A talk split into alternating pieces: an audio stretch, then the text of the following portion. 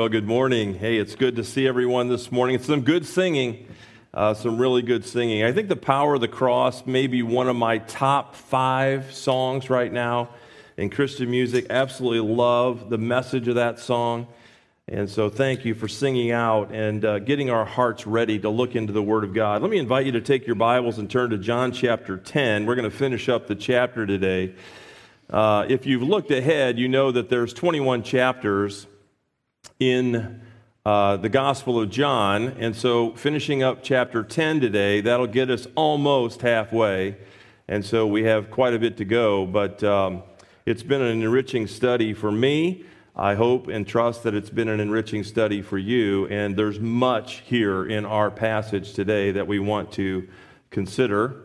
And so while you're turning to John chapter 10, I would be remiss not to welcome my youngest daughter, Allison, her husband, Lucas, and our newest grandbaby, Isabella, uh, who are here with us. They just moved up from Florida, and we were over there this past week trying to help them get settled in. And uh, we were sitting on the couch, and we had just unloaded some boxes and opened some boxes, and we're sitting on the couch getting ready to grab a little bite to eat, and all of a sudden, two little lizards uh, jumped out of the box. And so they brought a little slice of Florida with them. Uh, of course, Lucas and I love that, and we were like, "Hey, let's let's let's save them." So he made a little home for them, and so they're living with them at their house. Well, hey, I, I want to begin uh, on a serious note this morning. I want to begin by asking a two-part question, and here it is: how committed are you to Christ and His church?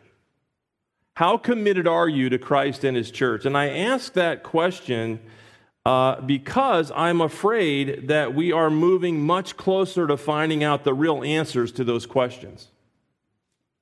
This past week, I read an article that began like this Anti Christian hatred is accelerating in the United States according to a Christian nonprofit that has tracked violence against U.S. churches since 2018.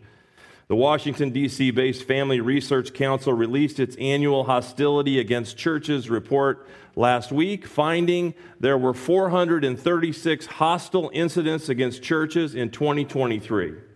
This is more than double the number tracked in 2022 and more than eight times as many as the group found in 2018.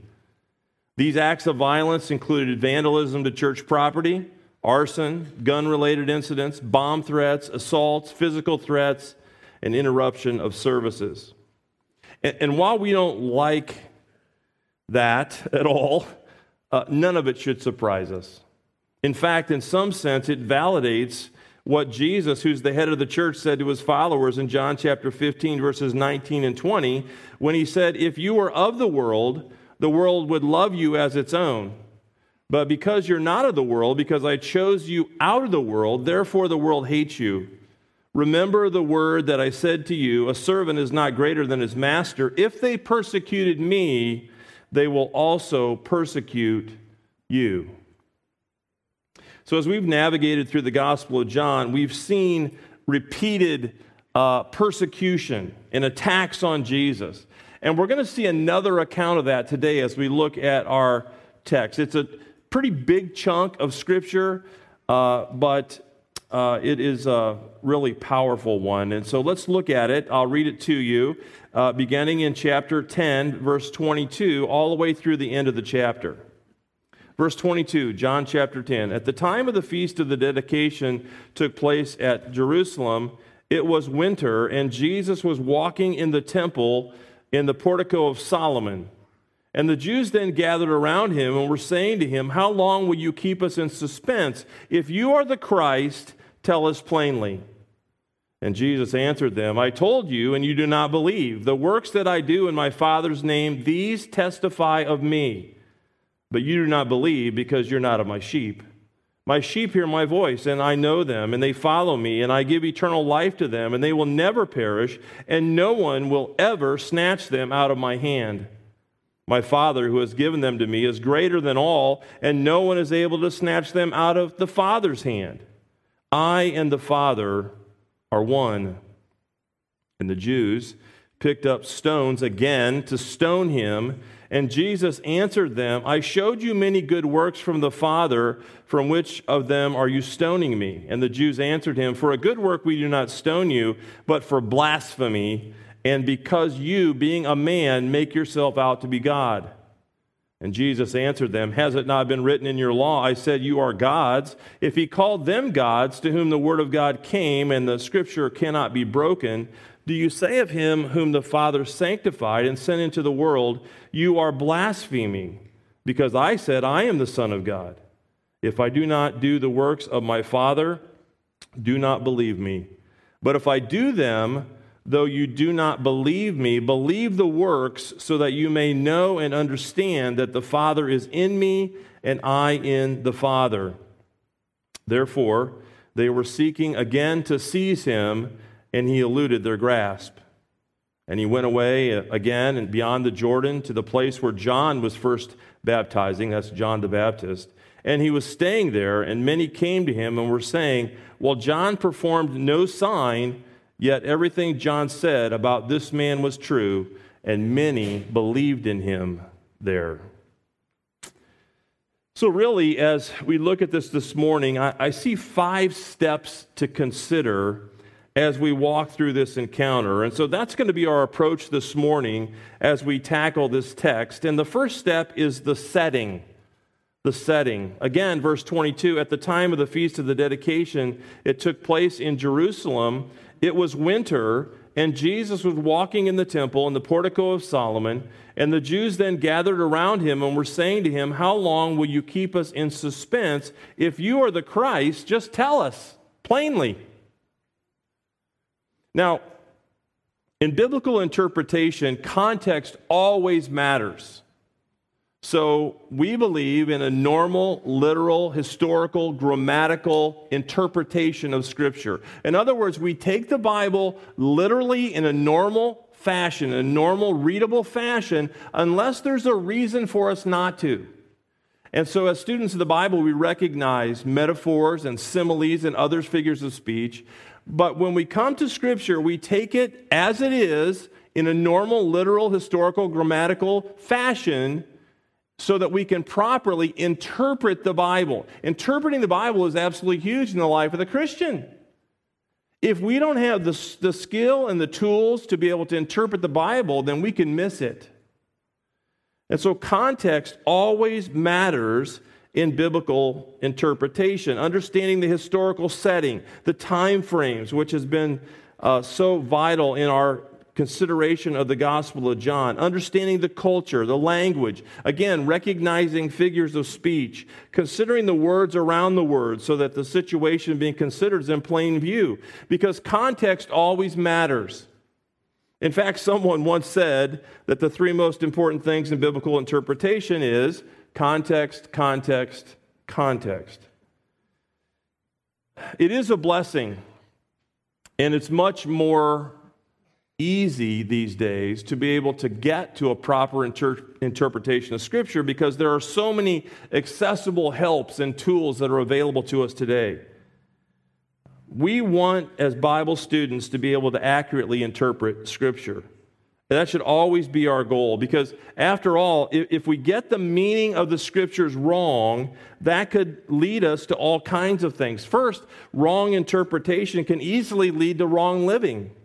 But second, wrong interpretation cannot lead us to wrong living, but we could then lead us, others astray as well. So, if we interpret the scriptures wrongly, we can pass along a wrong interpretation to other people and influence them to misunderstand the Bible as well. And this is especially troublesome for those who are teaching others. And so this is why in James chapter 3 and verse 1, James said, Let not many of you become teachers, my brethren, knowing that as such we will incur a stricter judgment. And so, those of us who stand before you here in our church, we will incur, incur, a stricter judgment because we are passing along our understanding of the Bible to you. And so, this is why we are so particular about what the Bible says, what the Bible means. Uh, I, uh, it wasn't too long ago that I met a so called pastor who told me at their church, they don't like to get into the weeds of the Bible and get too precise with doctrine. They just want to love Jesus, he said. As if Jesus doesn't really care about being precise about what he says as long as you love him. And that's crazy. That's absolutely crazy. Jesus specifically spoke about what loving him looks like in John chapter 14 and verse 15 when he said, If you love me, you will keep my commandments. If you love me, you will keep my commandments. So, loving Jesus is getting into the weeds about what he said and what he expects from his sheep. Under the inspiration of the Holy Spirit, the Apostle Paul made the point to Timothy that accurate interpretation is paramount. 2 Timothy chapter 2 and verse 15 Be diligent to present yourself approved to God as a workman who does not need to be ashamed, accurately handling the word of truth. And so, the accurate handling of the Word of God, literally cutting it straight, is absolutely essential for the Christian. And as I said last time, um, that is on you. It's on me as a teacher and as a preacher, but you should scrutinize everything I say and everything that every teacher says by the Word of God. You'll stand accountable, just like I will. I'll stand accountable for what I have taught you, but you'll stand accountable for what you've received and what you believe and what you put into your life. Accurate interpretation is absolutely essential in the life of the, the Christian. And so, with all that in mind, we get some help here with the context, especially the setting in which this new account takes place. And I say new account because more time has passed from when Jesus had this encounter. He, he heals the blind man. Uh, the, the Pharisees come and they confront him. All of that situation, uh, there's been some time now that has transpired. So there's a time gap between verse 21 and verse 22. And so we ask the question as a Bible student, how much time has passed? Well, we're not exactly sure, but maybe around a month and a half to two months. But it says here that it's now winter in Israel. It's now winter. It's the cold, rainy season in Israel at this time. And so our text says that Jesus is back in Jerusalem and it's the time of the Feast of Dedication. So this presupposes that he may have left Jerusalem for a time, but now he's back. And the way we're able to piece together the time frames is verse 21 was still at the time of the Feast of the Tabernacles, and beginning here in verse 22, it is now the time of the Feast of Dedication, which is now referred to as Hanukkah or the Feast of the Lights. And that's what Hanukkah means, by the way, is dedication. So the Feast of Dedication was not one of the feasts that was mandated in the Old Testament. It originated during the intertestamental period, which was the 400 year gap period between the closing of the Old Testament and the launch of the New Testament. It's called the intertestamental period. That's a 400 year period of time. And many of what we know as the apocryphal books, the non canonical apocryphal books, were written during the intertestamental period of time. So, this originated during that period of time, those 400 years between the Old and the New Testaments. And the Feast of Dedication that's mentioned here celebrated the Israelites' victory over Antiochus Epiphanes, who was the king of Syria. And all this happened before Jesus was born. So, anyway, here it says in our text that the portico of Solomon was where they were gathering. It was a gathering place eventually for the early church. It's a covered section of the old Temple Mount area. And this is where Jesus is surrounded by a mob of Jews, and they shout out to him, How long are you going to keep us in suspense? If you are the Christ, meaning you are the Messiah, you are the anointed one, sent from God to the earth, if you are the Messiah, if you are the Christ, then just tell us plainly. So this brings us then to the second step as we walk through this encounter, and it's the, it's the situation. It's the situation. Look at verse 25. Jesus answered them, I told you, and you do not believe. The works that I do in my Father's name, these testify of me. But you do not believe, because you are not of my sheep. My sheep hear my voice, and I know them, and they follow me, and I give eternal life to them, and they will never perish, and no one will snatch them out of my hand. My Father, who has given them to me, is greater than all, and no one is able to snatch them out of the Father's hand. I and the Father are one. And so what happens? The Jews picked up stones again to stone him. So here Jesus answers their question. Again, he answers their question. He says, I've already told you who I am, and you don't believe. I've proven who I am by my works, meaning by his miracles, but you don't believe.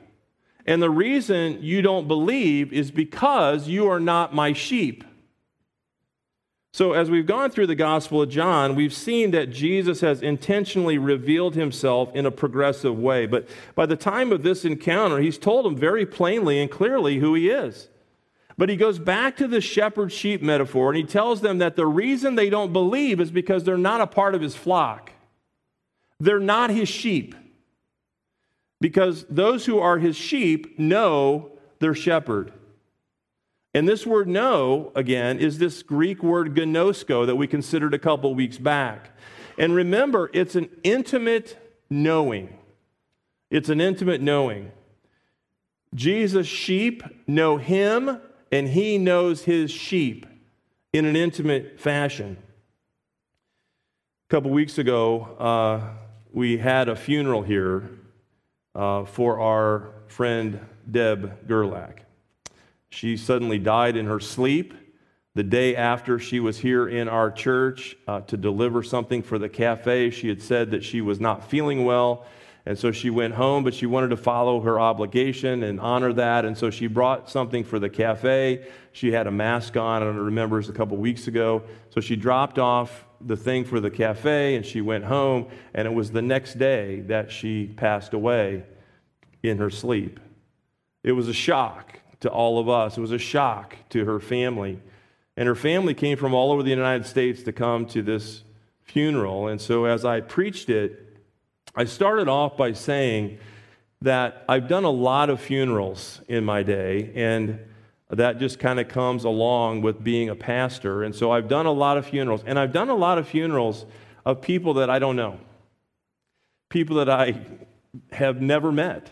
Those are extremely difficult to do because I want to interject interpersonal uh, relationships. I want to be able to interject real life stuff that I know about this person. And so those are always difficult, those are always hard. But on the other hand, it's also very hard to do a funeral for someone that you know and someone you love. And I had a very special relationship with Deb. And so I was very sad in some ways that she unexpectedly passed away. But as I told the family, uh, she's in a much better place. Deb had a relationship with Jesus Christ. She knew Jesus. Jesus knew her. But as I shared with the group that day, I said, you know, this, this is personal for me because I know Deb. I had a relationship with Deb. And this is the word that's being used here, gnosko. It, it, it's a relational, intimate knowing. It's not just knowing about someone or not just knowing something about that person. It is a literal knowing. So, husbands and wives, you know a lot about your spouse, but you know them in an intimate way. You know them in a special, intimate way. And this is the way that Jesus knows his sheep. He knows us in an intimate, personal way. And it says here in the text that his sheep know him and he knows them. They know his voice and they follow him. And all those sheep in his flock will receive eternal life and they will never perish. This is the great truth of Scripture. So I, I want to just take a moment to drill down a little bit more on this knowing, this word gnosko, okay? So let's go back to 1 John chapter 2. 1 John chapter 2. And again, the, the epistle of John, in fact, all three of the epistles of John, 1st, 2nd, and 3rd John, all written by the same author who authored the Gospel of John. So go back with me to 1 John chapter 2 and let's begin to look at verse 3.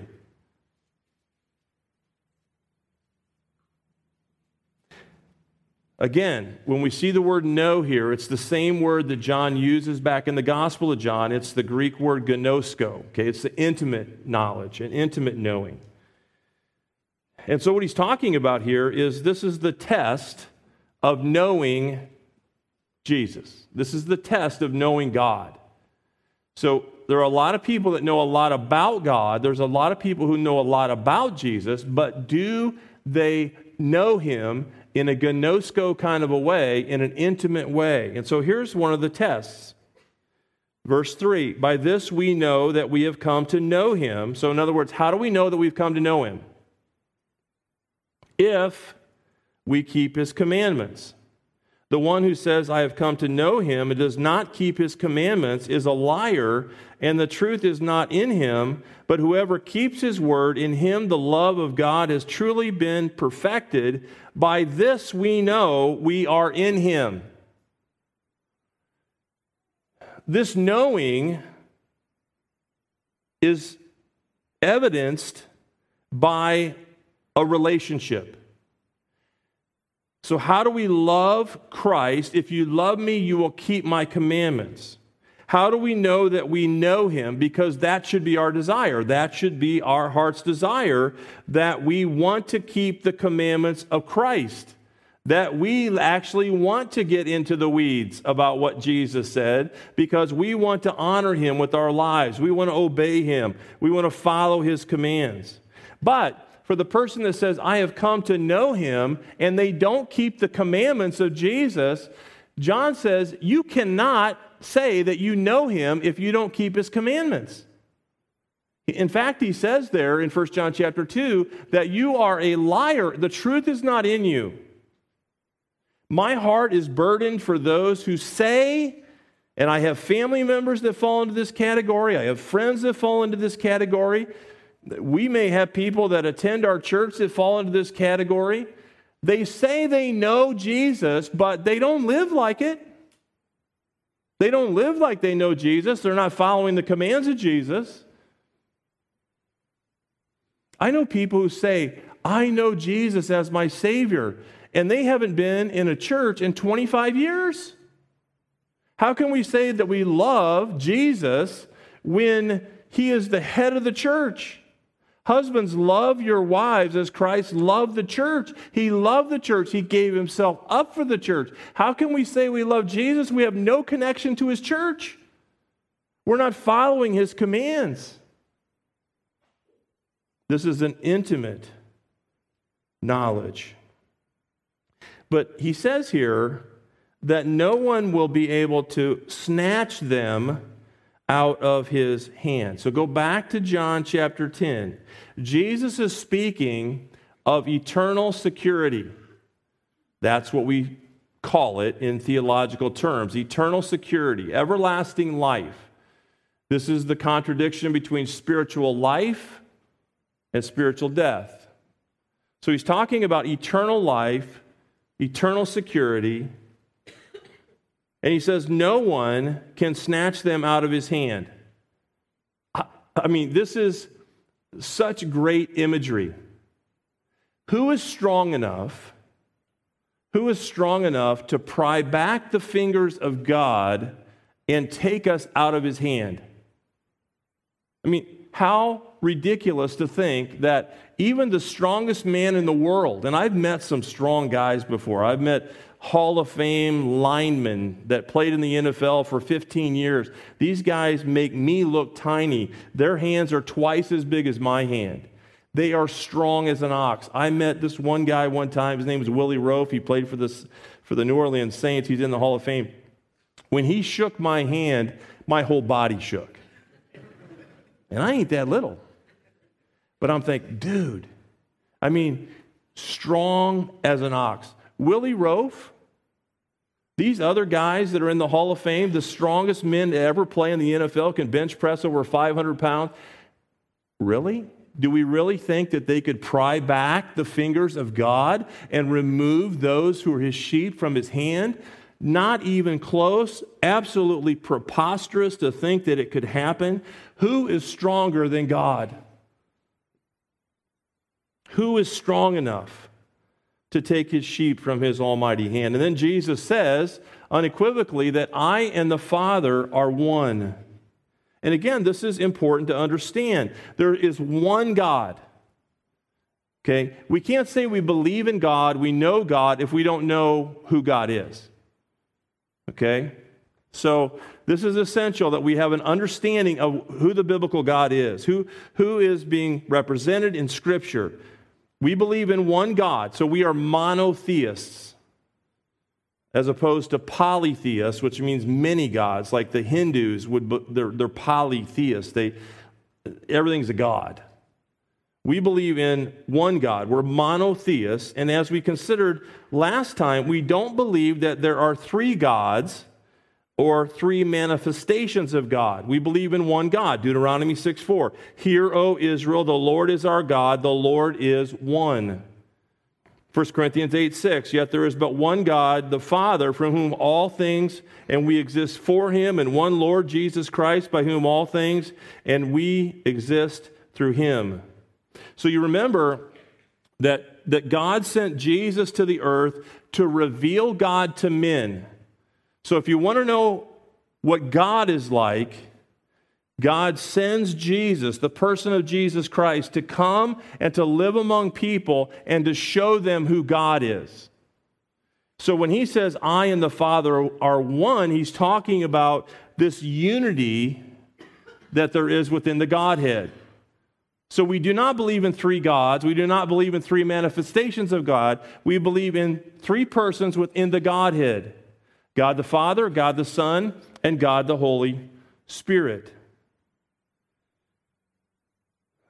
Jesus came to the earth to reveal God to men. So as he's standing before this mob of Jews, he's there as not only a representative of God, but he is there as God. So he and the Father are one. He's God in the flesh. He proved he was God, he said, by his works, but the Jews didn't believe him. Because as Romans 1:21 says, for even though they knew God, they did not honor him as God or give thanks.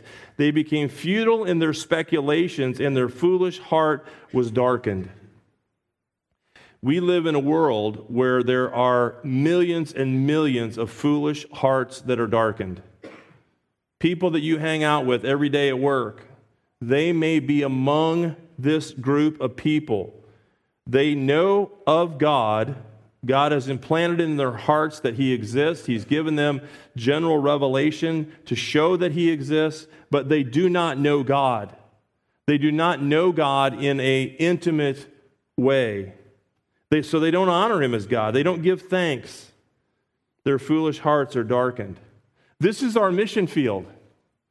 This is our mission. When we consider these kinds of things, it should resonate within us that those people that we interact with, people that are in our family that don't know God, they don't have an intimate knowledge of God, they have no relationship with God, they do not know Christ as their Savior. The only way for them to know God is for someone to tell them who God is, to someone to tell them who Jesus is. And this is our job. This is our responsibility. Somehow, within the equation of God's sovereign plan to draw sinners to Himself, He includes sinners like us to tell people about Jesus. And so we must be faithful in that. We don't save anybody. Somebody asked me one time, it's fairly recent. How many people have you led to the Lord, Pastor Dave? I said zero. Zero?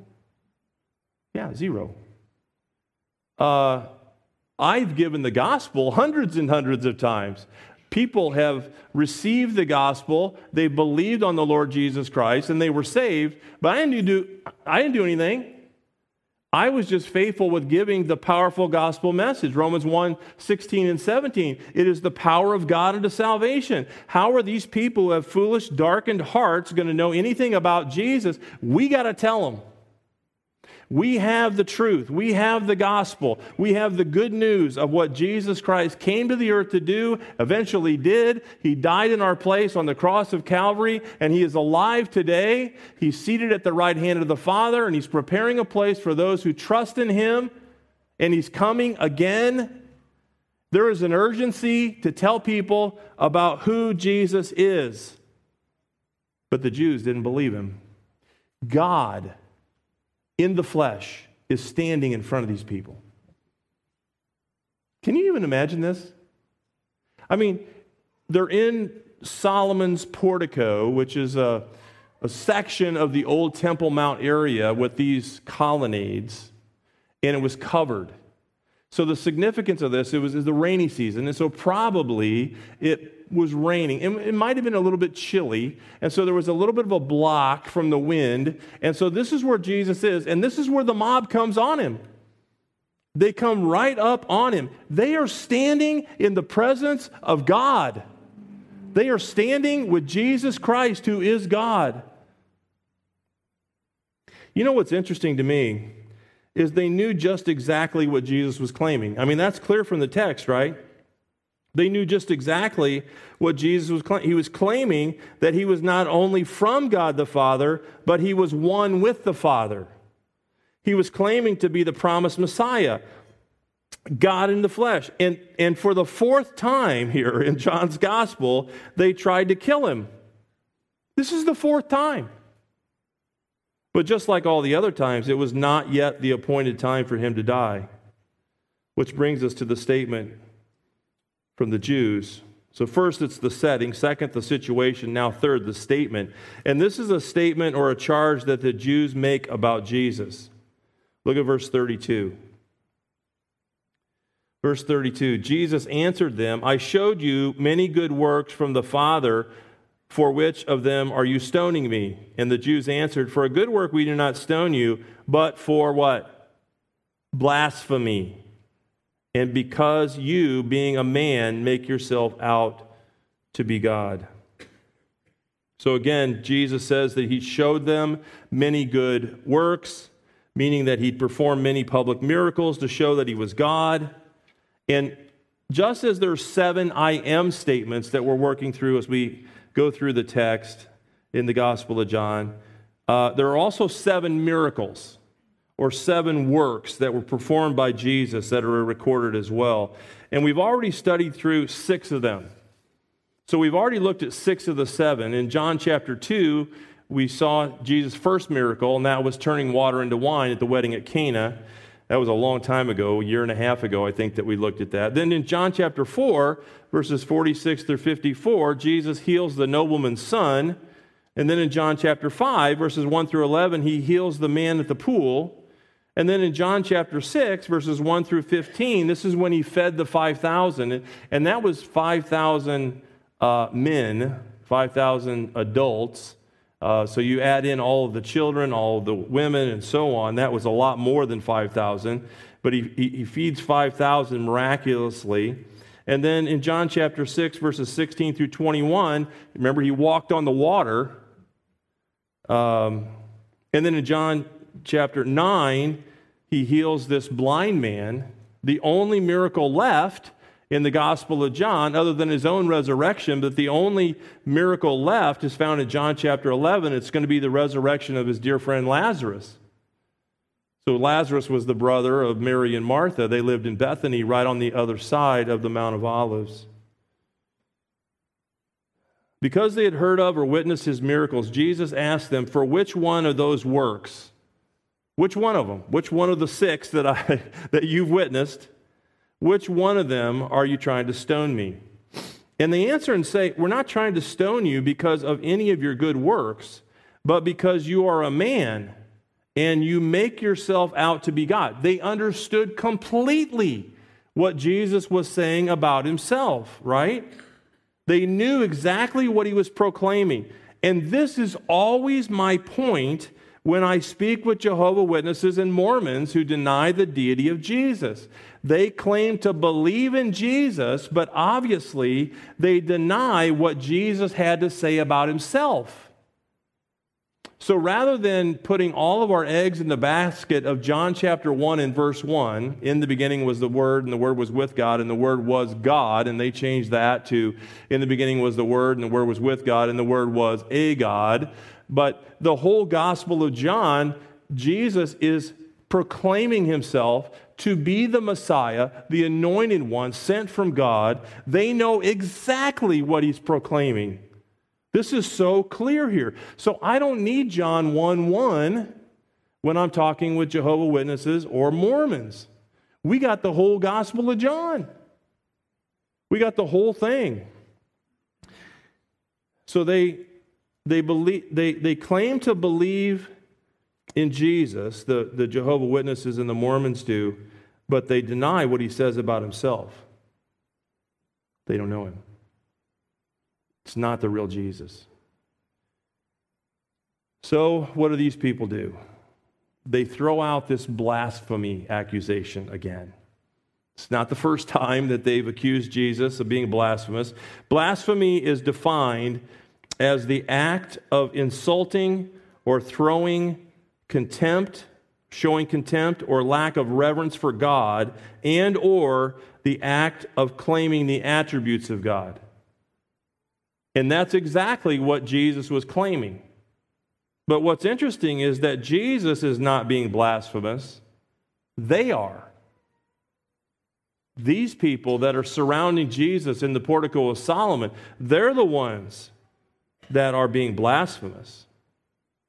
Because in their minds, how dare Jesus claim to be God? But that's exactly what he's doing here. Which then brings us to the fourth step, which is the strife.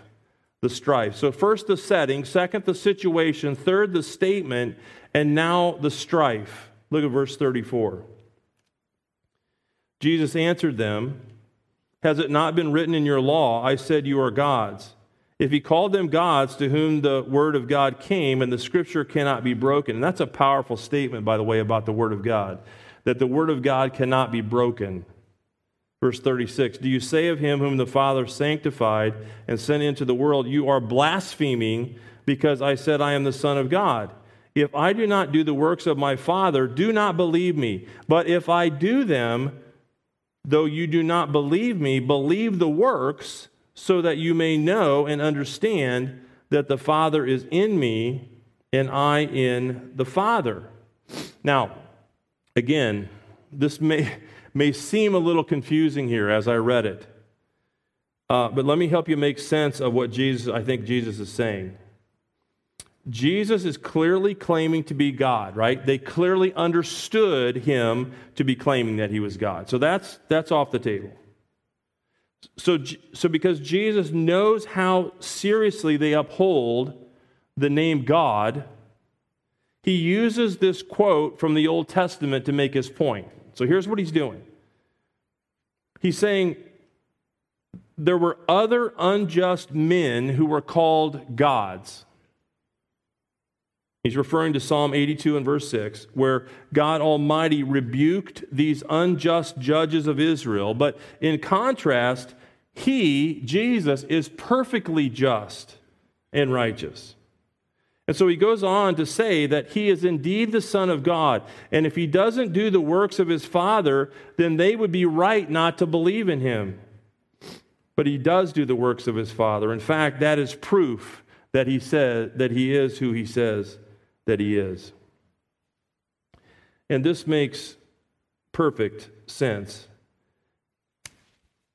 And this is why we need to make sure in our evangelism that we take the time to let people know who Jesus is. I heard a very well intentioned guy who was passionate about evangelism, a bit misguided, but he was very passionate about evangelism. And I was there at this time where he approached a person that he either didn't know or he hadn't seen in a long time. And here's how he opens the conversation Do you know Jesus Christ is your Savior and Lord? Not, hello, my name is Fred. I know we don't know each other well, but I care about your soul. I would love to engage with you about my Lord and Savior Jesus Christ and then proceed to make very clear who Jesus is and what he did on the cross of Calvary for sinners who would believe in him. You see, well intentioned but misguided. Because this guy that he said this to didn't know who Jesus is. He knew Jesus was a historical figure and that, you know, that our dating system is based upon his, his, his, his birth and his death. So he knew that Jesus existed, and that's not really a question, by the way, these days. Almost everyone acknowledges because there were secular historians that recorded parts of the life of Jesus. So this isn't a debate that Jesus existed. Where the debate lies is who is he? Who is he? And this is where this encounter is so important for us to understand. Who is Jesus? Who is Jesus? And this is why Later, Jesus' disciples will be asked, Who do you say that I am? Because that means everything. Who we believe Jesus Christ to be. For folks to believe in Jesus for salvation, it's absolutely essential that folks know who Jesus is. So let me just encourage you. None of us are getting anyone saved. Okay? This is a work of God, a sovereign work of God. We saw that in John 6 44, John 6 57, where God will draw someone to himself. No one can come to me unless the Father who sent me draws him. We ain't drawing anybody. We're the mouthpiece of the gospel. So, don't try to close the deal to get someone to pray a prayer so that we can say that this person became a Christian. Just take the time to explain who Jesus Christ is. The last thing we want to do is give someone a false assurance that they have believed in someone they do not know. Does this make sense? Don't worry about closing the deal, getting someone to pray a prayer. Just be clear with who Jesus Christ is and call men, sinful men, to believe in Christ, who he is, and what he did on the cross of Calvary. This is absolutely essential that folks know who Jesus is. And Jesus had revealed himself to all these people. So now they're at a crossroads. Do they believe in him or do they reject him? And here we find that this group of Jews rejected him. And this brings us to the final step, the fifth step, and it's the supposition. The supposition. We'll close it out with verse 39. Therefore, they were uh, seeking again to seize him, and he eluded their grasp. And he went away again beyond the Jordan to the place where John was first baptizing and he was staying there. And many came to him and were saying, Well, John performed no sign, yet everything John said about this man was true. And many believed in him there. So they're trying to stone him, they try and seize him. But it says here again that he eluded their grasp. And again, I don't know this, but it's speculated that this is another supernatural eluding, where Jesus escapes because the time of his death had not come. And so the Lord goes away over towards the Jordan River, where John the Baptist was very popular and where he had baptized people. And while Jesus is in the area, it says that many came up to him and said, You know, everything that John the Baptist said about you was 100% true. Remember, John the Baptist was the forerunner of Christ, right? His whole job was to announce the coming of the Messiah, announce the coming of Jesus. And so he, he was baptizing people uh, upon their repentance of their sin, looking forward to the coming of Jesus. And so everything that John said about Jesus was true, they say. And what does it say? John the Baptist didn't perform miracles, but Jesus did. And so many believed in him there. Jesus said, My sheep hear my voice, and they follow me. And so we, we can't look at a passage like this and not ask the question Do you know Jesus? Or do you just know about him? Do you know Jesus as your Savior and Lord? Do you follow him? Which means, do you follow and keep his commandments? How committed are you to him and his church? I want to close with a passage of scripture uh, in, in Philippians chapter 3. I'm not going to opine much on it other than to read it. But turn with me to Philippians chapter 3. What was the Apostle Paul's greatest desire? What was his greatest desire? Look at this. Philippians chapter 3, beginning with verse 7. This is the great Apostle Paul, who God used mightily. He was a persecutor of the church, persecutor of Christians. God knocked him down on the road to Damascus, opened his eyes to his truth. He believes in Jesus Christ, and he becomes a transformational missionary, the greatest the church has ever seen. What is his greatest desire? Verse 7 But whatever things were gained to me, these things I have counted as loss for the sake of Christ.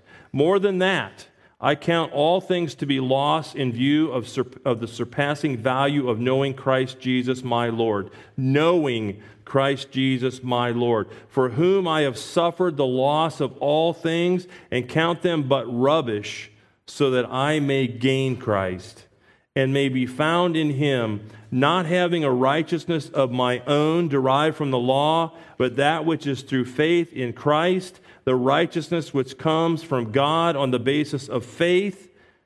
What does he say? That I may know him and the power of his resurrection and the fellowship of his sufferings, being conformed to his death. When we talk about knowing Jesus as our Savior and Lord, that's the knowing we're talking about. Not just knowing about him, but knowing him in a personal, intimate way. What an example the Apostle Paul was.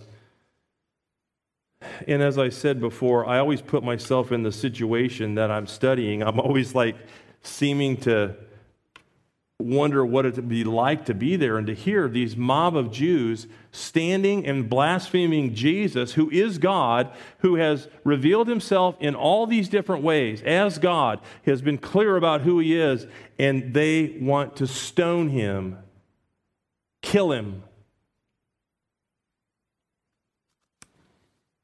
And Jesus endured it all. He endured it all. He eventually when the time was right, he goes to the cross of Calvary and he does what we could not do for ourselves. He dies in our place. He takes the wrath of God upon himself for all who would believe in him. Do you know Jesus? Do you know Jesus? Do you have a relationship with Jesus? Jesus doesn't care about religion. God doesn't care about religion. He cares about a relationship. Do you know Jesus as your Savior and Lord? And that word Lord, Greek word kurios, means master. Lord and master of your life. If you love me, you'll keep my commandments. If you need Jesus, please see us today. Let's pray. Our Father, what a powerful, powerful passage of Scripture. Thank you that you keep us secure in your hand. No one can come and pry your fingers back and remove us from you. You have saved us, you have given us eternal life. And so we thank you for that. Lord, may we grow in our understanding of you and our sanctification. May we grow uh, in our appreciation for you and following your commands. And Lord, if there's someone here today that doesn't know Jesus as their Savior and Lord. I pray that you would do the work that you can only do and open their eyes to the truth of Jesus. We thank you and we love you. And it's in Jesus' name, the great I am, that we pray. Amen.